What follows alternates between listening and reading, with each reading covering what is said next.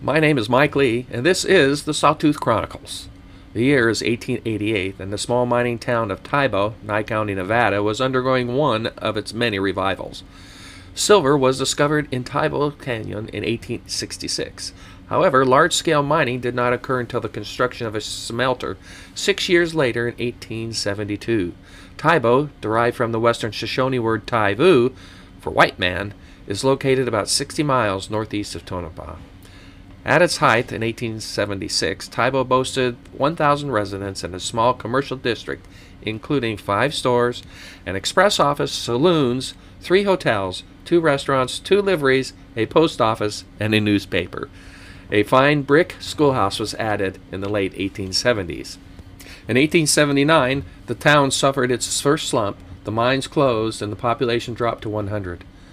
There were many mining revivals, and during one of these small revivals, 33 year old Jim Butler from Eureka, Nevada, traveled to Tybo. Jim had a reputation of being lazy, but was friendly and likable. His acquaintances said that he spent much of his time at the Shoshone Native American camp near Tybo. He avoided as much work as possible and was a frequent gambler of chance with his Shoshone friends. Jim shared food that he bought from his winnings with them. Jim Butler and his friend Louis Benson had befriended a young woman of good background and education, Isabella Belle McCormack Donahue. Belle and her husband Maurice had three young children. However, due to Donahue's drinking and abuse of her children, Belle filed for divorce. Maurice was extremely jealous of her friends and threatened their lives. This is an account published in the Eureka Sentinel, Eureka, Nevada, September 22, 1888, as told by Lewis Benson. Donahue sent word to J. Butler that he wanted to settle with him. Butler rounded a corner of a building and Donahue pulled a pistol on him. Butler, being faster than Donahue, pulled his pistol and walked up to him and disarmed him. The sheriff was called, and when he arrived, he took pi- both pistols. Donahue then stated that he would kill Butler. About a week later, Lewis stated, I was walking down the street in Tybo last Friday evening. Donahue was standing on the sidewalk and said, I've got you, damn SOB. He held up the pistol against my arm and fired, the ball taking effect just above my left elbow and passing into the fleshy part of my arm. I got out of the way as quick as I could when Donahue and Butler got together, grappling each other, and fired. Several shots were fired, and Butler was creased on his cheek. Donahue had been shot four times by Butler and died immediately. This is episode 5 of the Sawtooth Chronicles Belle Butler, Mother of Tonopah. When it's night time in Nevada, I'm dreaming of the old days on the desert and you. I'll miss you when the campfires are gleaming. And I'll wonder if you miss me too. I can see the great divide and the trails we used to ride. That's the only bit of heaven I knew. When it's night time in Nevada,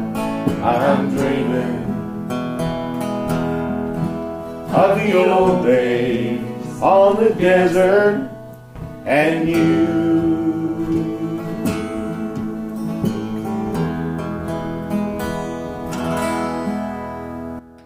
Thanks to the Peavine Pickers for their rendition of Nighttime in Nevada. Nighttime in Nevada was originally recorded and performed by Roy Rogers and the Sons of the Pioneers. Butler was arrested, however, T- Tybo didn't have a jail, so he was transported to Belmont. At the ensuing hearing in Belmont, witnesses stated that Donahue had threatened the lives of Isabella's friends, both men and women. Butler was exonerated. Jim Butler never forgot the incident. Years later, Butler told his friend Arthur Tate, It's a terrible thing to have killed a man. You never have a good night's sleep afterwards. You see it over and over again in the dark. After being exonerated, Butler returned to Tybo. He felt responsible in making Belle a widow, so he took care of her and her children. Isabella Belle McCormack Donahue was born to Alan and Annie McCormack in Prince Edward Island, Canada, on April 8, 1861. Not much is known about her early life. In 1867, the family moved to Fish Lake Valley, Esmeralda County, Nevada, and in 1880, the family moved to Tybo. Belle married Maurice Donahue, and they had three children Lottie, Frank, and Nevada Belle. In the spring of 1889, Butler married Belle, and they remained married the rest of their lives. Jim's father deeded the Little Empire Ranch in Nye County's Monitor Valley to Belle in the early 1890s. Butler moved Belle and her three children to the ranch. The ranch's rock house was home for the family for several years. The ranch was isolated with the nearest neighbors over 15 miles away. The ranch did provide a meager living with livestock, fields for hay, and a large vegetable garden. Over the years, Belle and Jim weathered good times and bad, endured through sickness and health, poverty, and riches. Belle, like many pioneer women, preferred to remain happily in the background, raising her three children, keeping poverty's wolf from the door, tending crops, and raising cattle along with Jim, haying, ranching, and making clothes for the family. It was a hard life, but there was no complaints. Belle's faith and family kept her strong. Her kindness and her willingness to share what little she had endured her to others. All that changed in May of 1900 when Bill made the silver strike at Tonopah. Overnight, Belle and Jim Butler were thrust into the limelight, their quiet lives turned upside down. Belle wasn't comfortable with the name of the camp being Butler, so she proposed that the camp be renamed Tonopah for the springs that were located there. She felt that it was a more appropriate name. Belle also named the Mizpah mine after one of her favorite verses in the Bible, Genesis chapter 31 verse 49. And Mizpah, for he said, The Lord watcheth between me and thee when we are absent from one another. As Tonopah prospered, Belle preferred to remain at their ranch in Monitor Valley, running things while Jim traipsed around the back roads, conducting business, making deals, and meeting people. Jim always gave credit to Belle for their prosperity, not that rangy burro who had his own 15 minutes of fame. In October 1901, Jim Butler's oldest stepdaughter married Robert M. Chrysler. After a San Francisco honeymoon, they moved to the ranch in Smoky Valley. Two months after the wedding, the bridegroom died of pneumonia. The whole family, being heartbroken after Chrysler's death, moved to Owens Valley and purchased a ranch near Bishop, of which the family would own the rest of Butler's life. Hopefully, life would be easier there, and Belle hoped that the family would remain close to the base of the Sierra Nevadas. She wrote in her diary that she hated to leave the dear little valley and the Indians behind. The Butlers would also purchase a hotel in Big Pine, California, and renamed it the Butler Hotel. Belle was a force to be reckoned with, as with almost all pioneer women. She would stand toe to toe with any man while hammering out a business transaction. She kept meticulous business and correspondence records. One minute she could have the future governor for tea, and the next she'd be rounding up a herd of cows in the back forty, her great granddaughter writes. Belle loved animals of all sorts and would always be found with a puppy uh, or an old pooch by her side. She was more comfortable in an old work hat and ranch clothes than fancied up city frocks. Her niece, Elma Mora Johnson, remembers living with the Butlers when her mother died. She remembers Belle as being kind hearted and loving. Belle's youngest daughter, Veda, Nevada Belle, took the young girl under her wing. Elma would spend the rest of her life in the area. To escape the winters of the Sierra, the Butlers purchased a home in San Jose. Annie McCormack Luce, Belle's mother, served as a strong influence on her daughter. She was devoted to her large family. Having weathered two difficult marriages, Annie became the main provider for the children.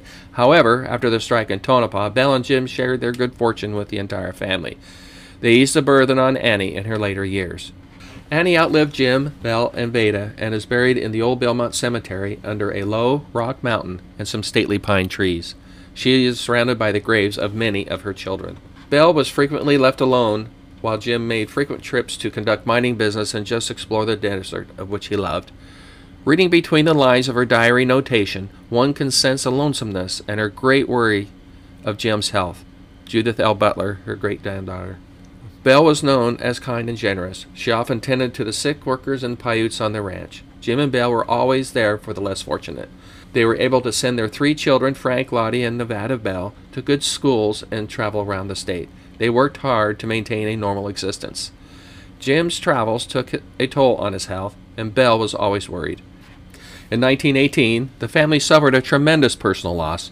Veda succumbed to the influenza pandemic at the age of 30.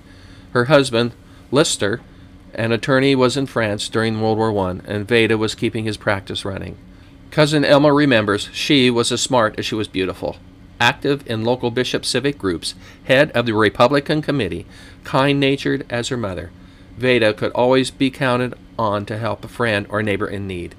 Belle took Veda's death hard, and you could say that she never recovered. Belle did keep busy by traveling to visit family and friends, and she visited son Frank and his family, Philip, Belle, and Frank Jr., and Robert, in Sacramento often. Lottie moved to Sacramento, remarried, and bore a son, Howard. Belle worried about Jim's health, however, her health was rapidly deteriorating. On a visit to Lottie, Belle passed away on June 23, 1922. She was 61. Jim lost his life's love and partner and became despondent. Jim passed away barely six months later on January 22, 1923. Belle is buried at the Oak Hill Memorial Park in San Jose alongside her daughter Lottie. Jim is buried in an unmarked grave at the Old Sacramento City Cemetery in Sacramento. A memorial to Jim Butler is located nearby. Judith Butler, Butler's great granddaughter, sums up Belle's life perfectly. In the end, Belle Butler would be memorialized as the mother of Tonopah and remembered for her pioneer spirit. When the story is retold of the strike that turned Nevada's economy around, there are comical references to Jim Butler and his wandering burro. Little mention is made of the Butler women who quietly stood by Jim in sickness and in health. If Belle, Anna Luce, Veda, and Lottie were to gather in heaven to ponder this matter, it is likely they would shake their heads and say, That's just the way it was back then. It was all they knew. A world where the work of women mostly taken for granted, when too many rules and too little freedom mapped out the landscape for the so called delicate sex. Belle Butler left behind big shoes to fill. It seems the women of the next generation did just fine following in those strong footsteps by entering the fields of medicine, teaching, writing, and business. Worlds mostly closed to women in the 1800s. Researching Belle's life, I am continually reminded of how successful people have a spouse or significant other in the background to give them support and encouragement. Belle stayed home and allowed Jim to frotz around the Nevada desert, which eventually resulted in discovery of Tonopah. She didn't like the name of the original camp, Butler, so she convinced Jim, or more than likely told Jim, that the name had to be changed. According to her great granddaughter Judith Butler, Belle proposed the name of Tonopah and the name stuck. Belle also named several of the original claims, including the fabulous Mizpah claim, which became the richest and the most successful of them all. As stated earlier, Belle was very religious and had a favorite saying from the Bible to get her through those many lonely years that Jim was out in the desert, and I feel it's more than appropriate to say it here again. Genesis, 31st chapter, 49th verse. And Mizpah, for he said, The Lord watch between me and thee when we are absent from one another. Legend states that Jim and the lowly burro discovered Tonopah. However, I feel that Belle should be giving a large part of the credit.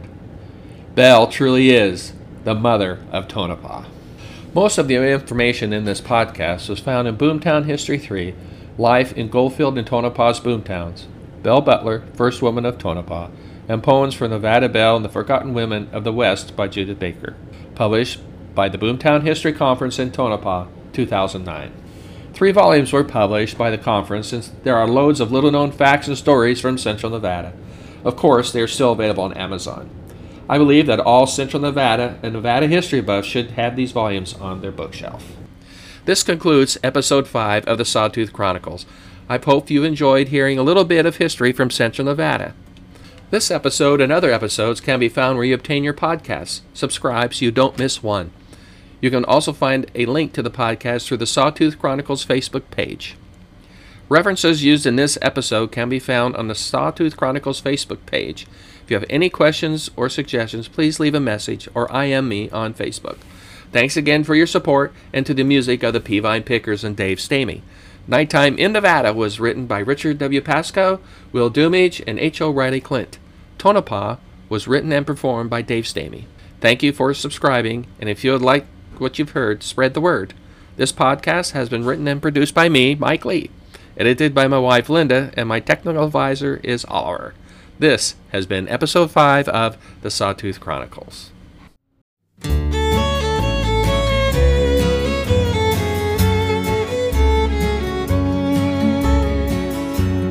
Carry my saddle by the side of the road.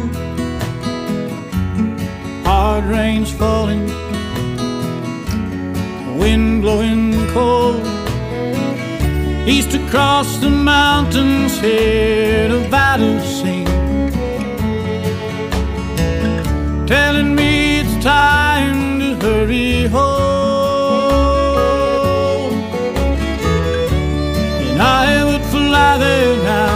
if I had wings. Go soaring back to town Tonopah, headlights glowing. The cars hurry past, just like the years, all flowing so fast. If I can get there, I know I'll be warm. Aching in my bones will soon be gone. I fear the darkness of this coming storm. I journey back to Tonopah.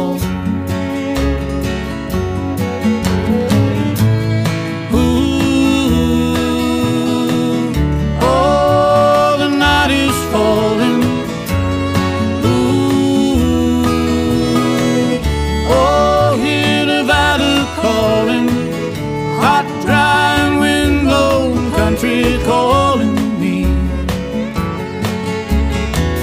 Out where those shadows run so tall.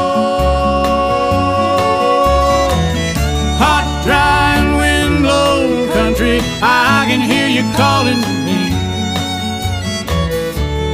Calling me